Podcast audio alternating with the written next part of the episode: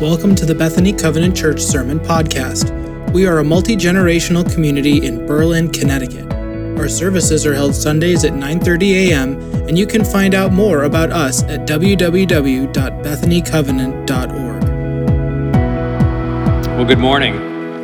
It's good to see you all. Welcome to those who are here, those who are joining online. It is good to be with you, and I want to add my, my personal welcome this morning as well. Maybe like me, some, at some point over this past weekend, a little um, ditty phrase has gotten into your mind April showers. It's been a rainy one. It's been a rainy one, so we can be hopeful that uh, flowers are coming. We know that spring is here, days continue to get longer, and it reminds me of, of our focus that we had during Lent. Those of you who were with us before Easter know that we were looking as spring was springing, looking at this idea of unfolding light. As the days get longer, as the days got brighter, we saw that light seems to be what God has always been about. We looked at the light that God spoke into creation in Genesis chapter 1. And we heard the echo of that account in John chapter 1, which also opens with the words, in the beginning. And as we dug into the Gospel of John, we saw that story after story seemed to be anchored and rooted in these concepts of light and darkness. The Gospel writer seems almost fixated on this dichotomy and on this imagery. Jesus heals blind people so now they can see the light. People come to put their faith in Jesus and their eyes are open metaphorically. They see things in a new light. Jesus calls himself the light of the world. As we saw from Matthew 5, he calls those who follow him the light of the world as well. For the next three weeks, we're going to be looking together at a letter written by the Apostle John, the author of the Gospel. And we'll see in his letter that he hasn't gotten over his captivation with these themes of light and darkness. John is the disciple of Jesus often referred to as that disciple whom Jesus seemed to particularly love, had a particular fondness for. And we see that this was the disciple whom Jesus, while he was hanging on the cross, gave the honor and responsibility of caring for Jesus' mother, Mary. And we're told that, as far as we can tell, John was the only apostle, only disciple of Jesus who achieved uh, a late age. All the others died early as martyrs. We see that John went on to be credited with planting several churches in the city of Ephesus, which is located in what is now Western Turkey. Bible scholar and theologian Professor Gary Burge writes John's community of believers lived on the frontiers of Judaism. His church was heterogeneous, that is, Jews who had moved into the Greek world lived alongside Greeks who knew nothing of the Old Testament. Their common bond was a firm allegiance to Jesus, their Messiah, and John was their leader. The writings of John in his letters evidence a community alert to the centrality of the Holy Spirit, ready to experience the Spirit in his fullness. But we can only speculate that something serious happened in the later stages of the church's life. This once unified congregation began to tear apart from within. Threats that were once external now were found within the ranks of the fellowship itself. So John wrote these letters to churches that were near and dear to his heart, facing these kinds of serious challenges. And so I believe deeply that these letters have a lot to teach and to show us as we think about what it might look like for, for threats that seem to be out there in the world threats like division and disbelief and polarization, as those threats out there seem to be able to come in perhaps all too easily and infiltrate even God's church. For those of us who claim that our allegiance to Jesus Christ is, in fact, our common bond, it's what brings us together, we know that it's not always easy. We can find ourselves arguing arguing over important things, sometimes arguing over not so important things, sometimes arguing over which things belong in which category. Is it important or isn't it? And so these letters speak deeply to us thousands of years later. John's letters were designed to encourage and correct the churches he cared about, to fertilize these churches he had planted, to help them flourish, to live out their purpose and mission and identity, to bear fruit for God's kingdom. And so they're good words for us today. John opens his gospel, the Gospel of John, this way In the beginning was the Word, and the Word was with God, and the Word was God. He was with God in the beginning. Through him, all things were made. Without him, nothing was made that has been made. In him was life, and that life was the light of all mankind. The light shines in the darkness, and the darkness has not overcome it. And then John opens his first letter to his beloved churches in Ephesus like this That which was from the beginning, which we have heard, which we have seen with our eyes, which we have looked at, and our hands have touched, this we proclaim concerning the word of life. This is the message we have heard from him and declare to you God is light. In him there is no darkness at all. If we claim to have fellowship with him and yet walk in the darkness, we lie and do not live out the truth. But if we walk in the light, as he is in the light, we have fellowship with one another, and the blood of Jesus, his son, purifies us from all sin. So, John seems to be in the habit of, of going back to the beginning whenever he can. It's almost like he looks at Genesis and says, okay, if, if in the beginning is a good place to start, that's, that's good enough for me. So he begins his gospel. In the beginning was the Word. And as he pens this letter, he eventually begins by saying, Look, I'm just going to share with you those things I've seen and heard firsthand from the beginning, from day one with Jesus Christ. And what I've seen and heard from the beginning is this that God is light. In him there is no darkness at all. Now, John, we'll see, also writes that God is love, uh, but that's next week, so be sure to come back. But this week we lean into this concept and truth of God as light, this being in whom there is no darkness. God spoke light into existence at the birth of the cosmos. And so, in a sense, we see that God, God shared of his very essence in the creation of light. He is light and shared of his light that there might be light in the universe. And we get a sense that if God is light, then all true light must come from God. And so John argues that it naturally follows that if people come from God, they must have some light of God, a bit of God illumination clinging to them and even within them. Anything and anyone that comes from God is marked by light. If we claim to have fellowship with God and yet walk in the darkness, we lie and do not live out the truth, John insists. In the beginning, we read in Genesis 1, God created light, and we're told that He separated the light from the darkness. They're always meant to be separate, designed that way. And Jesus taught, See to it then that the light within you is not darkness. Therefore, if your whole body is full of light and no part of it is dark, it will be just as full of light as when a lamp shines its light on you. And so, if God is indeed light, then we're meant as children of God, meant as followers of Jesus Christ, the light of the world, to allow God's light and all of its brilliance and glory to shine on us.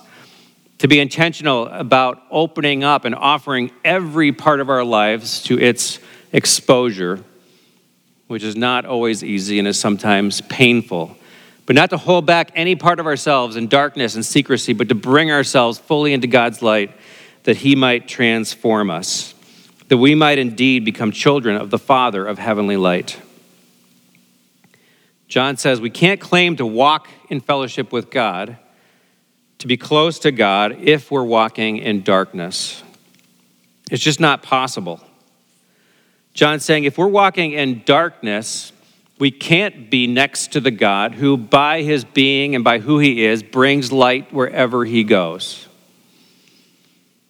We recognize that if we are in darkness, we are apart from God. To be exposed, to be in the light, is a mark of who we are as Christians. It reminds me of those times uh, driving by at night, one of those uh, lighting and fixture stores with the big display windows. You drive by on the highway and you just see this store and the light, the lights lit up like a beacon. And I always think of two things. First, I think their electric bill must be insane. and then also, I think that'd be a really hard place to play hide and seek. if we are surrounded by God's light, there, there's no hiding. And John's telling us if we find ourselves in hiding, seeking out darkness, then, then we have stepped away from God. We can't say we have true fellowship and communion with God. Now, I want to make it clear that there are times in our lives we feel like uh, I'm in the dark. Like, I, I can't figure out where God is. I don't know what on earth God is up to, but I feel like I'm in the dark. And John isn't writing here about these kind of dark seasons of the soul. John's talking instead about those who, who claim to be walking with God, and yet, if we examine their lives, it seems like they're slinking down proverbial dark alleyways because perhaps that's where they would honestly prefer to be. Or perhaps they haven't fully surrendered themselves to God to allow them to transform Him so that that temptation, that tendency becomes cleansed away. Not that we become perfect, but that we become companions of God in the light. John's saying it's, it's incompatible. It's an oxymoron to think that we could be darkness dwelling people of light. And John goes on, but if we walk in the light as he is in the light, we have fellowship with one another, and the blood of Jesus, his son, purifies us from all sin. And so, if we're walking in that light, again, it becomes this purifying, cleansing power in our lives. Think about hanging laundry out in the sunshine and the fresh spring breeze.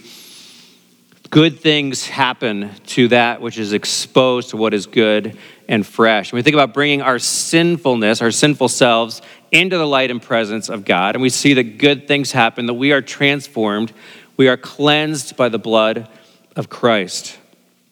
Our sinfulness, as we bring it into proximity with Jesus, doesn't mess him up at all, doesn't tamper with his holiness. As we've said several times in the, in the recent past, our sinfulness actually gets Jesus as we bring it to him. The light of God's holiness shines on us through God's Son.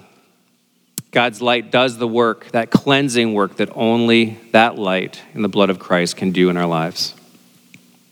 And John tells us that as we walk along this, this God illuminated path, sticking close to Him, keeping fellowship with Him, we'll find we're not only keeping company with God, but we'll see that we have fellowship with other people who have chosen to try to keep company with God and to walk in His light.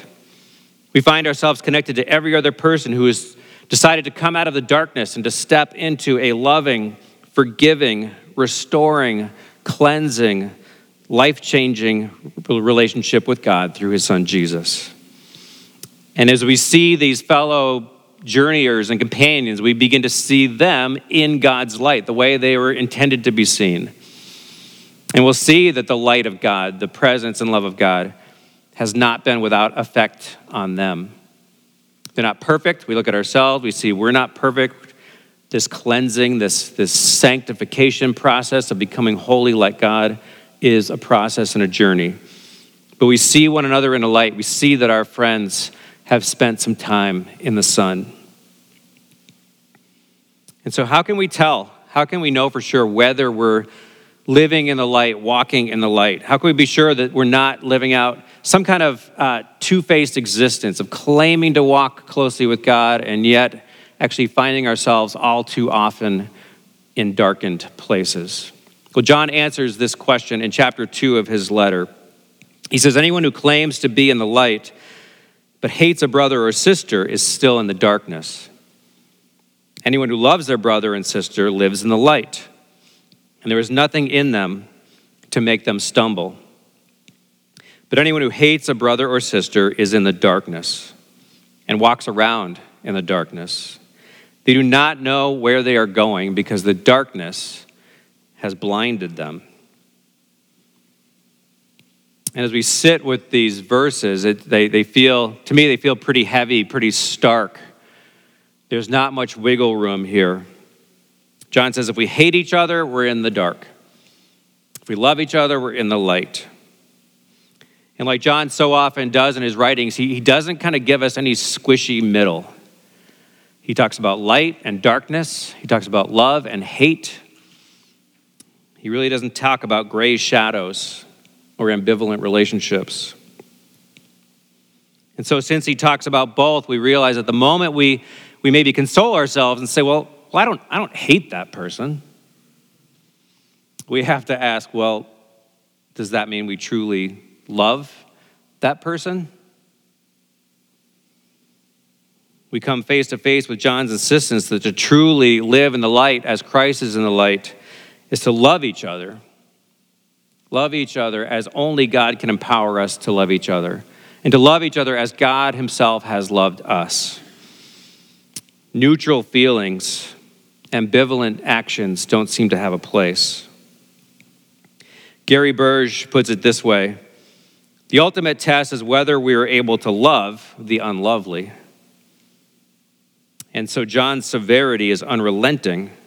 Love becomes a genuine value only when it is tested only when we must reach beyond ourselves and love someone that we do not wish to love. Burge continues this passage levies severe tests on all who would claim to be followers of Christ. To what extent, it asks, is our faith simply a matter of pious slogans about our beliefs? And to what extent do we seriously reflect the demeanor of Jesus Christ? Are we known as those, those who are religious or as those who are loving? This is the question that Jesus has been asking since he walked the earth. Are we about religion or about love? Pious slogans aren't going to do much for us. James writes in the New Testament book that bears his name You believe that there is one God. Good. You hear him saying, Great. Good for you. The demons believe that, but they shudder. And so, if we're truly people of light, it's not going to show up on our bumper stickers, it's going to show up in our lives. It's going to show up in a way that captures people's attentions. And this makes sense because Jesus told his followers that, that they'd be known as people who were little Christs, who were Christians, who would follow him not by what they believed, but by how they lived. He said, You won't be known by your clearly articulated, your unshakable beliefs. He told his friends, By this everyone will know that you are my disciples, if you love one another. And so I said we talk about love next week, and we will, but here we see in this letter that, that John says this is inseparable. To be people of light means we are people of love. It's essential for people who seek to live in the light of Christ, who seek to be the light of the world that Jesus said we would be and are, to be people of love. And so this morning, as we conclude, I'd like for us to take some time in silence to reflect on John's insistent, persistent instruction and reminder. As we put this up on the screen, I invite you to read it to reflect and prayerfully consider your response. And I'll close us in a, in a brief while uh, in prayer together.